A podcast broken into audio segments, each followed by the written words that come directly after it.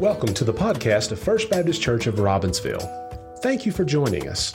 We trust that the teaching of God's Word will speak to you.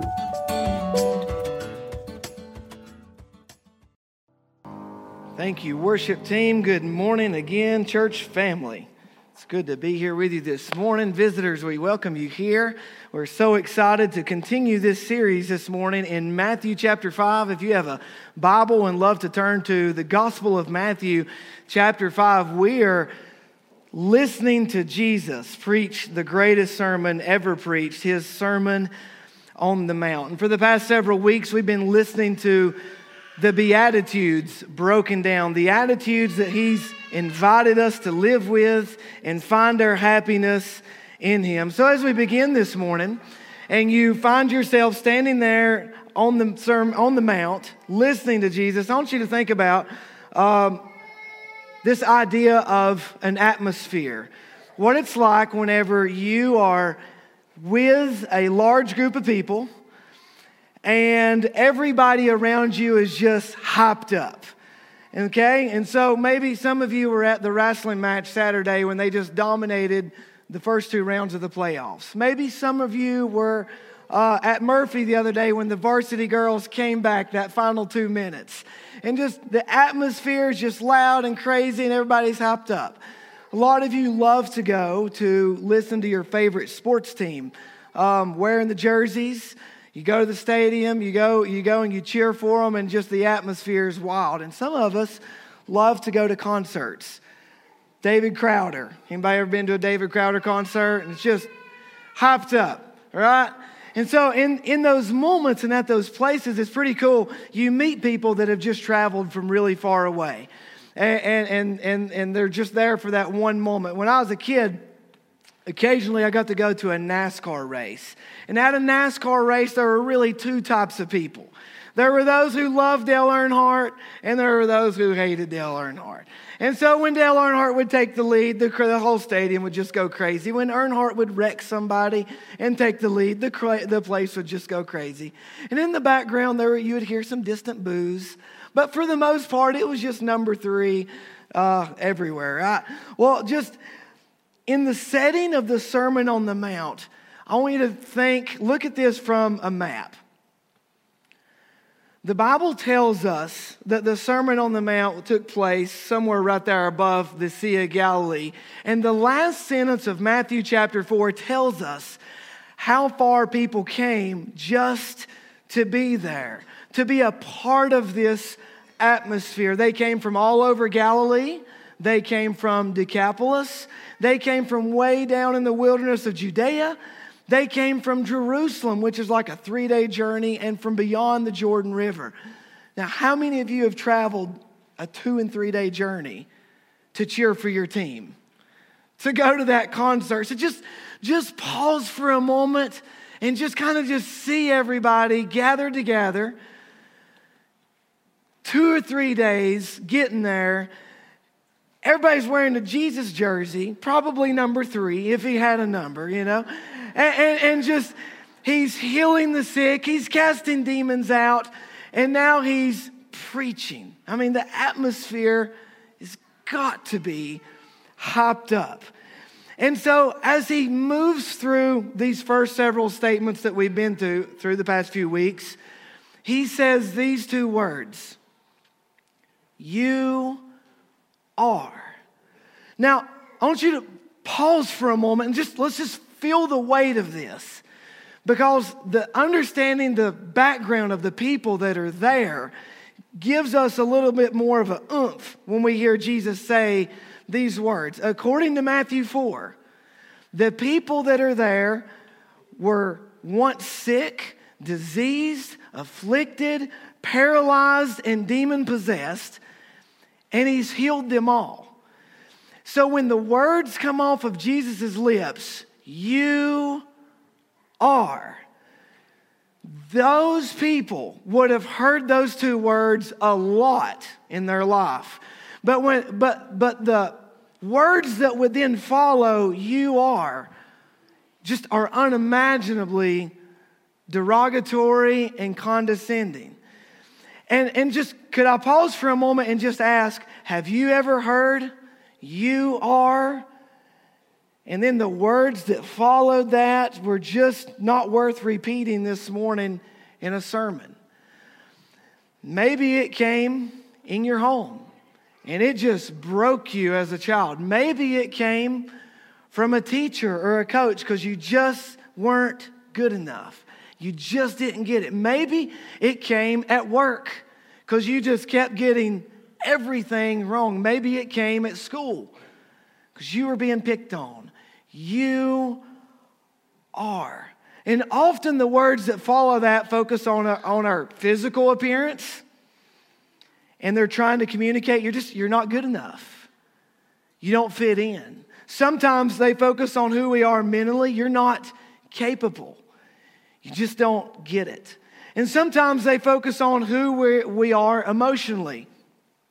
You're crazy, you're out of my, your mind, you're not wanted. So you just feel the weight of that for a moment. And maybe there's a lot of us here today that can relate to how powerful the words of Jesus were when he got to, we'll just say verse 13 in this sermon.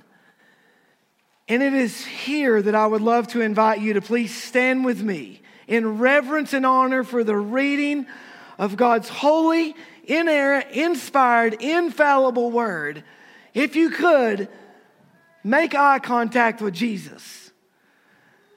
You're at the Sermon on the Mount, and he looks at you and he says, You are the salt of the earth. But if the salt loses its flavor, how shall it be seasoned? It's then good for nothing but to be thrown out and trampled underfoot by men. He looks at you and he says, You are the light of the world. You up on the balcony, you're the light of the world. A city that's set on a hill cannot be hidden. Nor do they light a lamp and put it under a basket, but on a lampstand. And it gives light to all who are in the house. Let your light so shine before men that they may see your good works and glorify your Father in heaven. Let's pray. Father, we pray that the, the depth of the words of Jesus would resonate with our hearts today that we would understand our identity in Christ. That anyone who hasn't found Jesus would be drawn by the power of the Spirit and the beauty of the gospel today and trust Him. And for those of us who have, let us see the mission that flows from that identity lived out in the name of Jesus. Have your way today. Amen.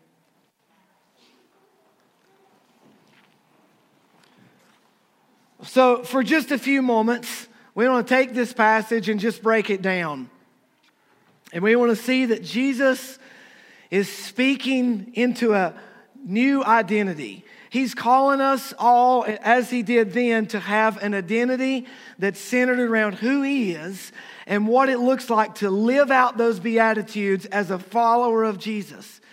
And he tells us the overflow of that identity being lived out will have an impact on those around us for Christ, and it will be a life that is an illumination of Christ to a dark and broken world.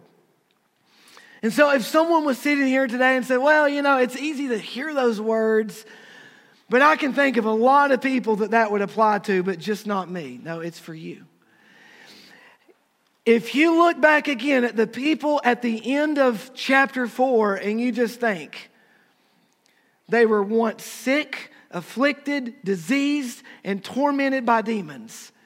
Jesus meant it for them, He means it for us. His mission is meant to be fulfilled through His people.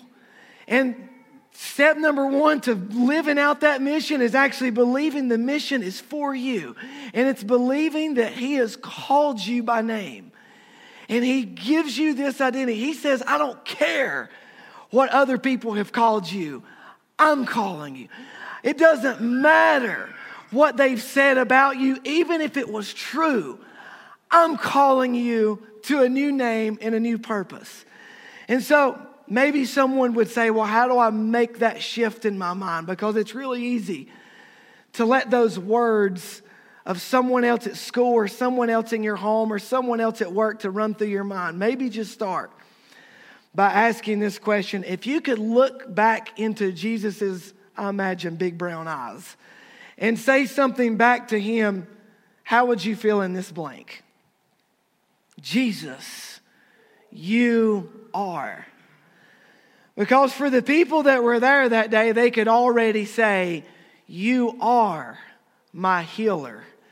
You took the time, you are all compassionate and merciful and loving. You saw into my darkness and my disease and my afflictions, and you took the time to change me.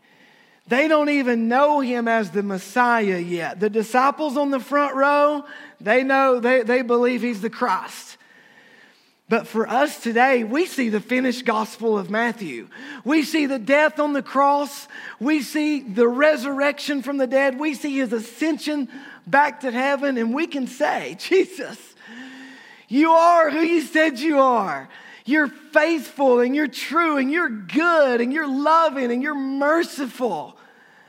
And I can trust you if that's a struggle today for you.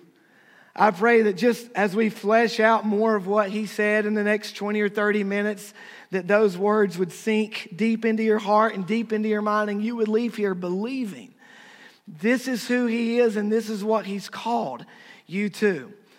And so he spoke an identity. He said, You are the salt of the earth, you are the light of the world. Those two words, salt and light, are words of worth we know that a light is a big deal. We know that a light is meant to be turned on, it's meant to sit up on a lampstand, it's meant to give light to everyone in the room. We know that light lets us see. It lets us, it exposes what's in the darkness. It, it lets us, it guides our path. We know that a light has a lot of worth. But what about salt? What do we do with salt? How can, I mean, how many of you have ever been called salty? And so, to kind of figure out what Jesus is saying, we want to go back for a moment and grab hold of the worth and the value of salt during the time that he spoke it and just kind of dwell on some of the things that salt meant back then because salt had a big impact on the way people live their life. Salt, when he says you're salt, he's saying you are worth everything. That's why I left heaven to come for you because you're worth it. I want the relationship with you. So often, salt was used to pay someone for their wages, a day's work. Often, salt was measured, and instead of money, it was like, here you go, Trevor. Did a good job today. Here's your bag of salt. It's like, all right. So let's, let's flesh this out for a moment. First of all, we could look back and we could see that salt then and even salt today has medicinal purposes, it's used as a medicine. Salt, uh, often people would gargle salt in their mouth, and some of us still do this today, with warm water, and it helps what? Helps your sore throat, right? Salt sometimes was swished around in people's mouths to help prevent and cure gum disease and kill bacteria. Some of us put a little saline in a warm wa- in a one little pot of distilled water and then we put it in a neti pot and then we flush out our sinuses. There's a few of you here, I know. It's amazing. Changes your whole day. Amen. In the front row. So, salt was also, sea salt was a natural antiseptic and an anti inflammatory used to disinfect and cleanse wounds. So let's think about what Jesus is saying. What is he saying about salt that is our identity that when we live it out, it has an impact on those that are around us. When we take the, medic- the medicinal side of salt and then we look at the commands of Scripture, we can kind of see that practically speaking, when we take the time and we notice hurting people, we notice people that are struggling. Maybe it's mentally, maybe it's physically, maybe it's emotionally, but most certainly when it's spiritually when we take the time and we go out of our way to just say, hey, I notice you. I see you. How can I pray for you? And we look for those opportunities to serve somebody, encourage somebody, maybe cheer somebody up. the Bible tells us that laughter is medicine. It's, it's in those moments that you, Christ in you, becomes salt, a healing source in that person's life. And they go home that day thinking that you took the time to speak into their hurt and speak into their brokenness. So, what does the enemy want to do? Keep us so busy and so focused on all that we got to do that we never see people that are hurting. But Jesus says, Be the salt of the earth. Share the gospel with people that are spiritually broken without me. Point them to me. But we could also say this salt back then was used as a fertilizer. It was used, uh, farmers would sprinkle it around their plants, and it would help the plants get more nu- uh, nutrition, grow, bear fruit, and even fight off pests and diseases. Let's think practically again. How do we as a church help people to grow? The big idea here is discipleship. When you think about the, the gathering together of God's people, we're all coming today not to argue, not to fight, not to try to prove my point, but to create an atmosphere where individuals, young and old, can study the Word of God, study the Word of God in its context, soak in Scripture, and then apply it to their lives. We leave here growing. We leave here more equipped to bear fruit. We leave here today going home to say, God, if there's sin in this home, I want you to cure it of, that, of the sinful diseases. We go to school and to work in our team to be salt and to, and, and to say, man, if there's, if there's sin in this place, I'm here to help. I'm here not to participate with it, but to see fer- fertilizer fall on the ground and to help people grow. But then there's another big picture of salt and that's this idea of salt being a preservation. See, when fish were caught on the Sea of Galilee, and everybody would have got this when Jesus said this. When fish were caught on the Sea of Galilee, those fish had to be transported often all the way down to Jerusalem, 60 or 70 miles away. Now, with no refrigeration, with no freezers, and no trucks, the only way to preserve that meat from decaying is with salt. And so salt was put on the fish, and, and the picture here is that the earth is decaying. The world around us, the people around us are decaying because of sin. And I want us to just step back for a second and think what does the scripture tell us to give us a deeper awareness of how we're put on this earth to preserve what God has said is good and true and where real happiness is found and what real love is is because the word love is so distorted.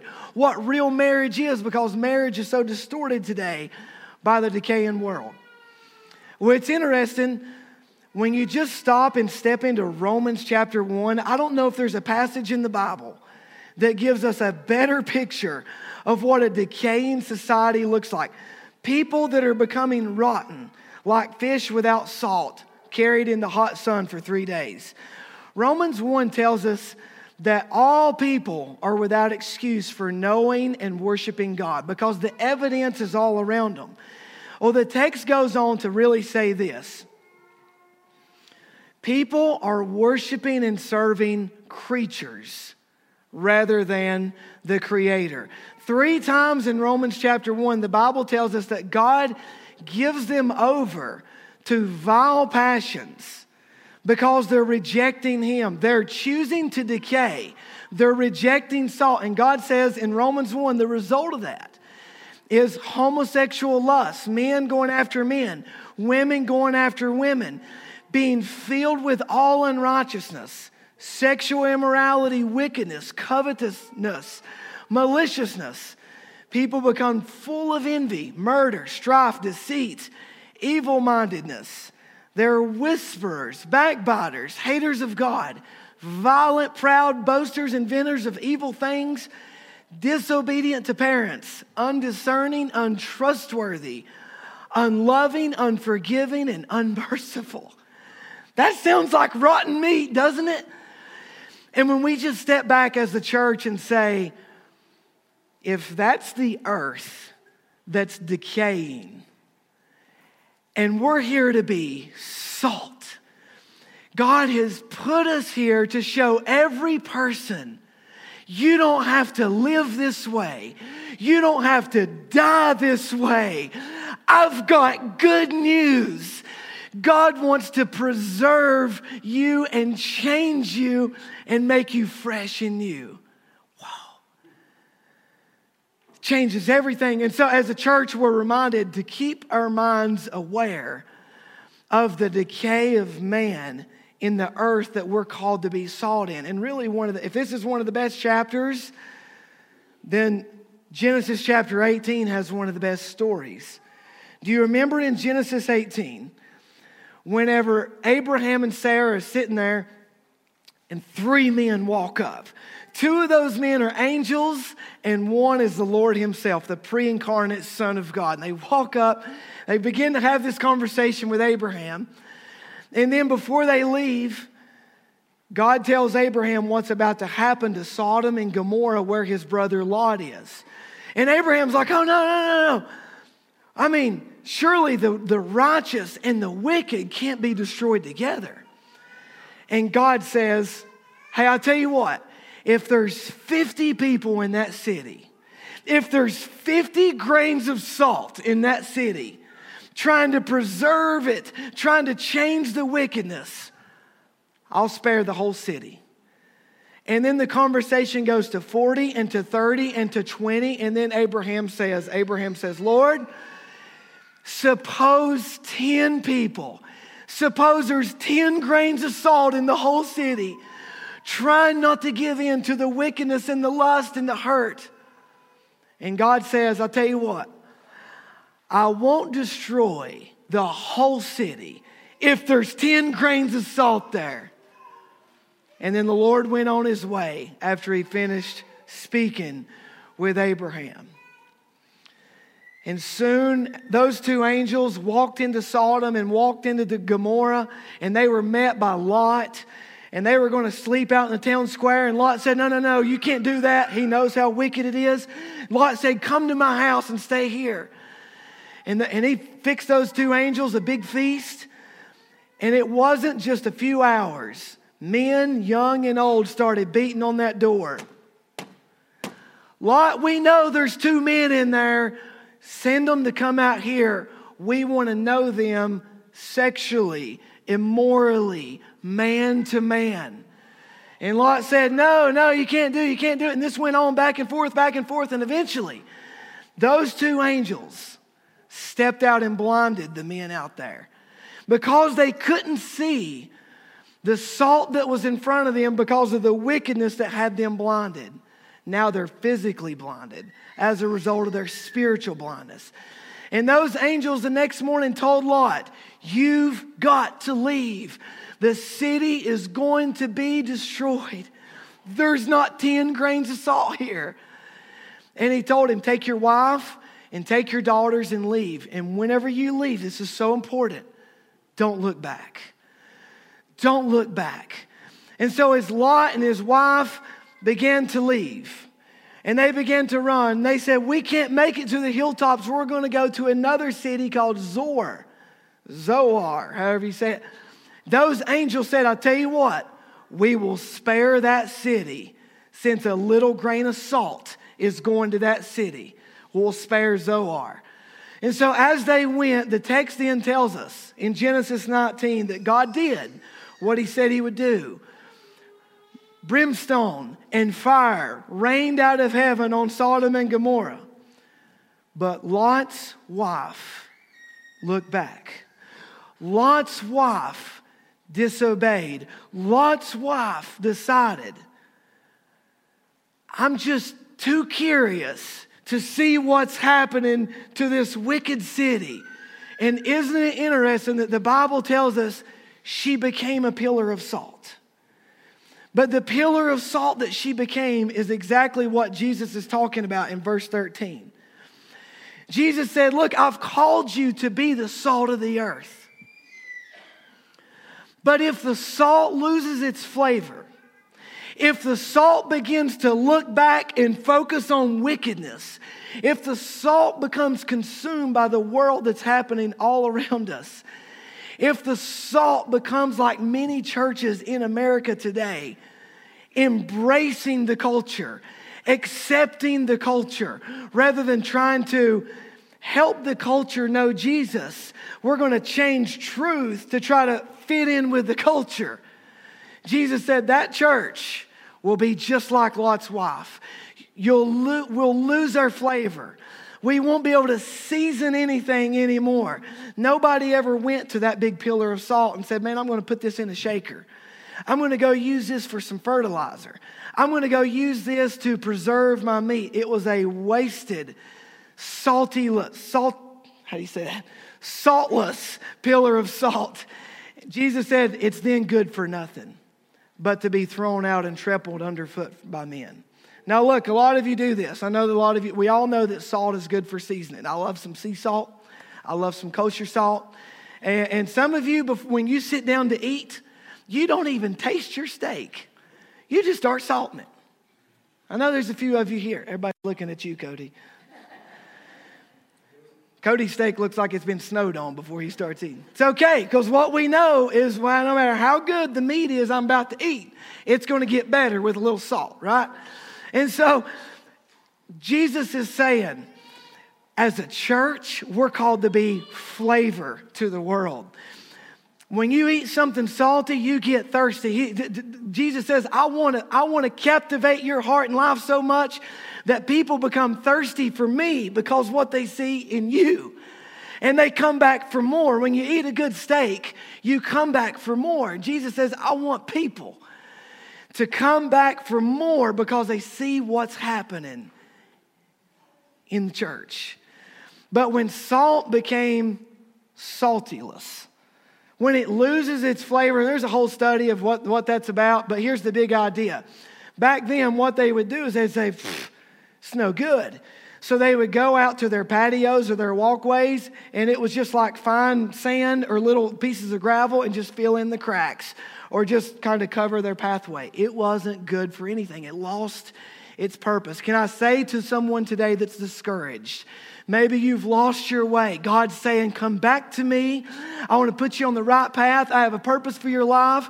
I know what's happened in the past, but I'm calling you not to look back like Lot's wife, but to go forward and be the salt of the earth. If your life changed today for the glory of God, would people know it? Would people see it? Would people be impacted by it? That's what he's calling us to. So then, thirdly, when we get to verse 14, he gives us another picture. He puts another spin on really the same thing. He says, You're the light of the world. I want you to think about yourself. Maybe you felt like you're in darkness this past week or over this past year. You just think for a moment when the Son of God says, You are the light of the world. Well, we know in the Gospel of John, He's the light of the world. So He's saying, I'm the one that turns the light on. It's so neat that when you look up at the moon at night, the moon doesn't glow during the day. The sun is shining in the day, but the picture here is at nighttime, the moon is glowing bright because it's reflecting the sun. That's what Jesus is saying. I know you're in a dark world, but I will reflect my light through you. And so when we think about a light being turned on, and he makes it really clear a city set on a hill cannot be hidden. He's not called the church to a secluded life. This is why we're so passionate about relationships. We're so passionate about doing life together.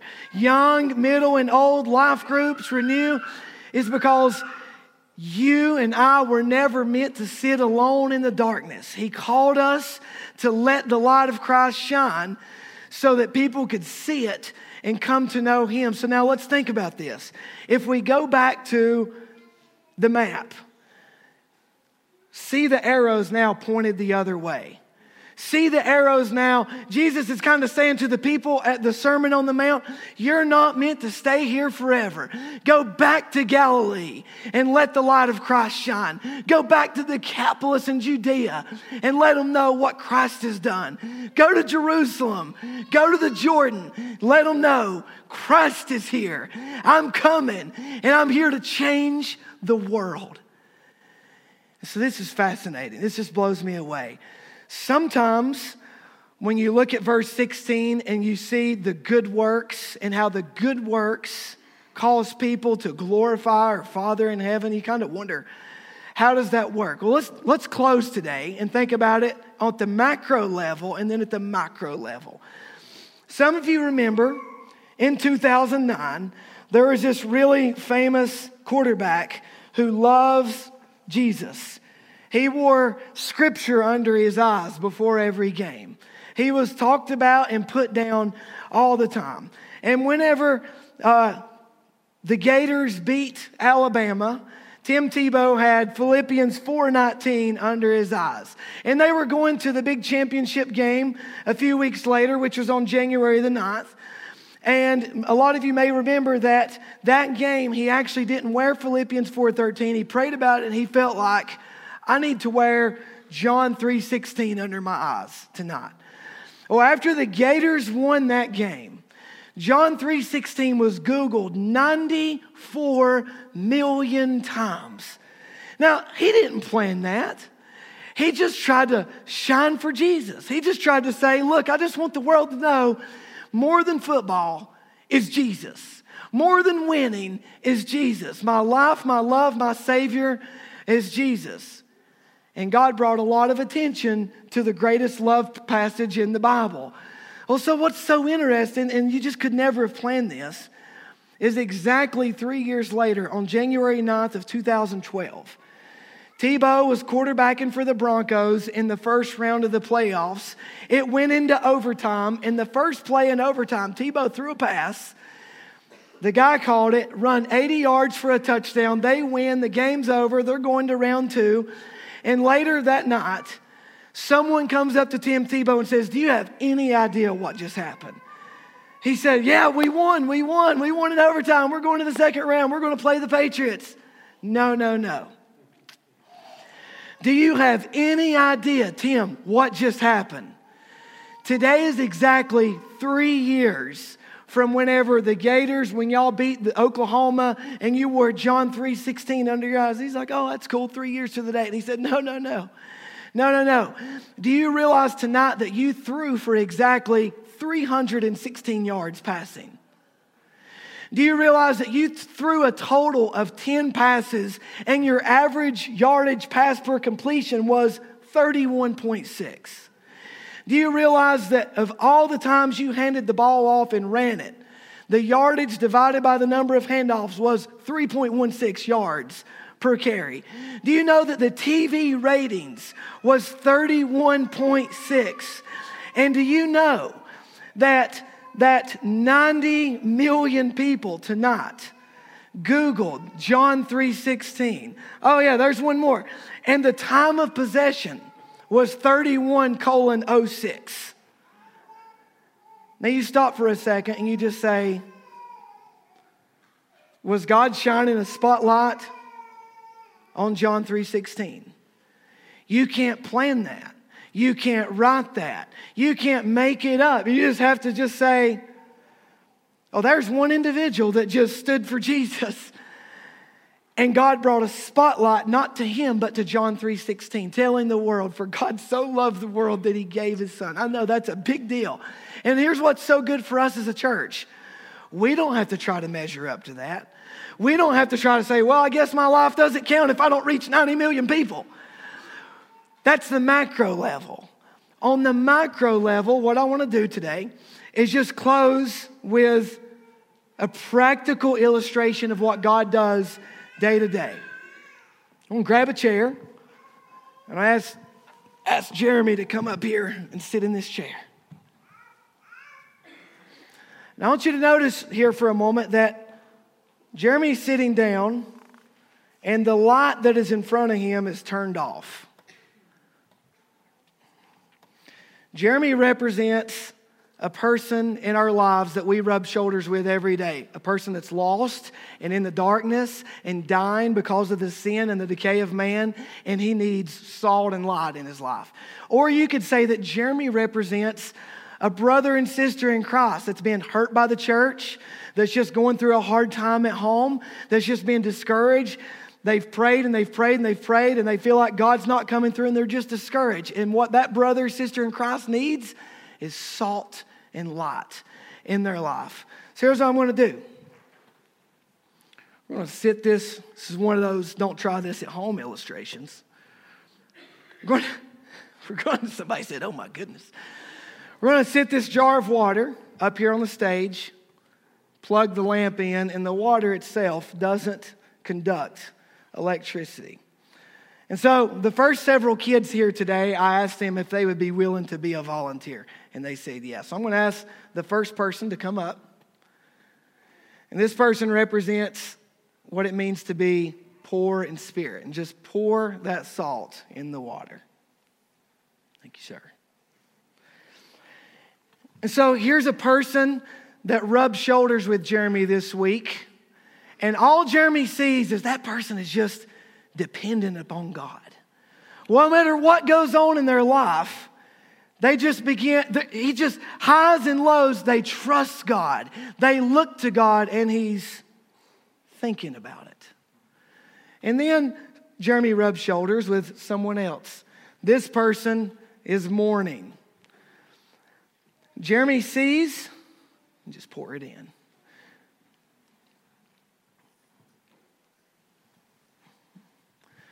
Jeremy sees this person, they've done something wrong, but they're broken over it. They're discouraged about it and they apologize, they own it, they don't make any excuses. They just, and they, they're broken over their sin. Or maybe they're going through a really hard time at home and they just say, Lord, I look to you for comfort. I don't understand what's happening, but I look to you. And he sees that salt and light. And he's thinking about it. And then another person comes up and rub shoulders in Jeremy's life.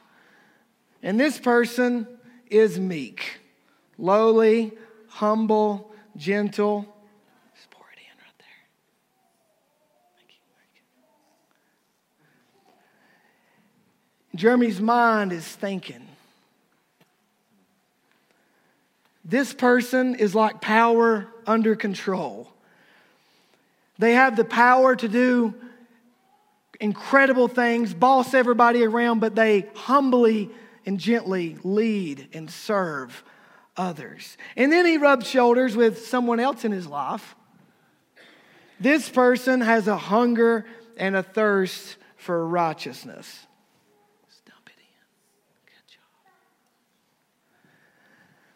And now his mind is really spinning. The light's turning on in his life. He just, no matter what that person does, he sees that they always want to do the right thing. They have opportunities to cheat, to lie, to steal, to make money doing something crooked. But the more Jeremy gets to know this person who hungers and thirsts for righteousness, the more he says, just no matter what, they do the right thing, and it's always to glorify Jesus. Well, then another person rubs shoulders with Jeremy throughout his week. And this person is so merciful. This person has the opportunity to just run somebody through the ringers, sue them, take them to court. And all he can think is they're so forgiving, they're so compassionate. They're always going out of their way to help the hurting, and his wheels are just spinning. And then another person rubs shoulders with Jeremy. Where'd he go? Come on down, big man. Channing, you can come on down, take a front, take a seat up here if you want to. Come on down, Wyatt. This person is sweet as can be pure in heart. It's okay. Just dump it in there. Good job. Pure in heart, pure in motive, never does anything for his own glory, his own esteem. And Jeremy's around a lot of people that just do whatever they can do for their own glory and to make themselves great, even at the expense of others, but not that person because they are pure in heart. And then Jeremy runs into another person. This person is a peacemaker.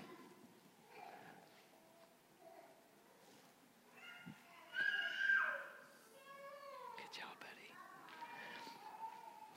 Everywhere this person goes, Jeremy sees if there's a quarrel going on, if there's an argument and a fight, this person tries to help people cooperate instead of fight. This person comes in and speaks gently, and instead of stirring the pot, they're just trying to help resolve things, help marriage, marriages talk through things. And Jeremy just says, Man, I don't know many people that are peacemakers. And then Jeremy comes to a church and he knows him, he knows her, and he knows him. And he just says, yeah, That church is the church that they say is a cult. That church is the church that everybody's always talking about.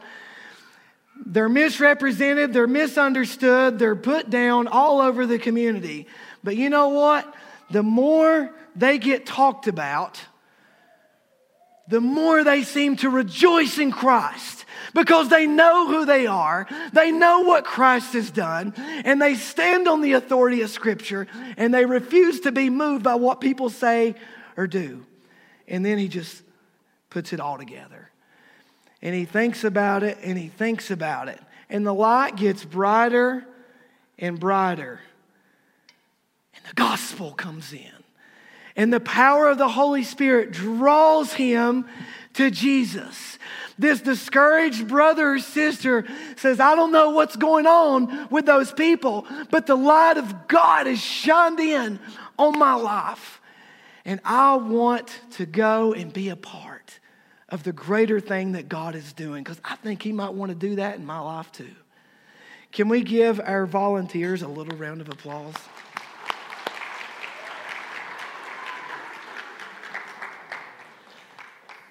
So let's close out service today and just say, look, I don't know where you're at, what you're going through today. Welcome to a church of imperfect people, but we are constantly realizing who Christ is and what he has called us to, and we're trying to go after that. Let's pray. Father, we ask that you would heal the brokenhearted because of who Jesus is and because of the mission he's laid out before us. Lord, we ask that you would call the man or the woman that has not trusted the gospel to rise up off their feet and to say, Give me Jesus. And they would come to faith by the power of your Spirit and what Jesus did on the cross and the fact that God raised him from the dead. Lord, we pray that you would stir the affections of your people to not waste a single day. Lord, we wake up with a to do list. Let us not believe that success is dictated on whether or not everything got done, but what we got done for you that day. Interrupt our schedule with people that need salt and need light. And you do, Lord, what only you can do, and we will thank you and praise you that we get to be a part of your rescue mission to a world that is decaying and rotting in sin. We ask these things in Jesus' name. Amen.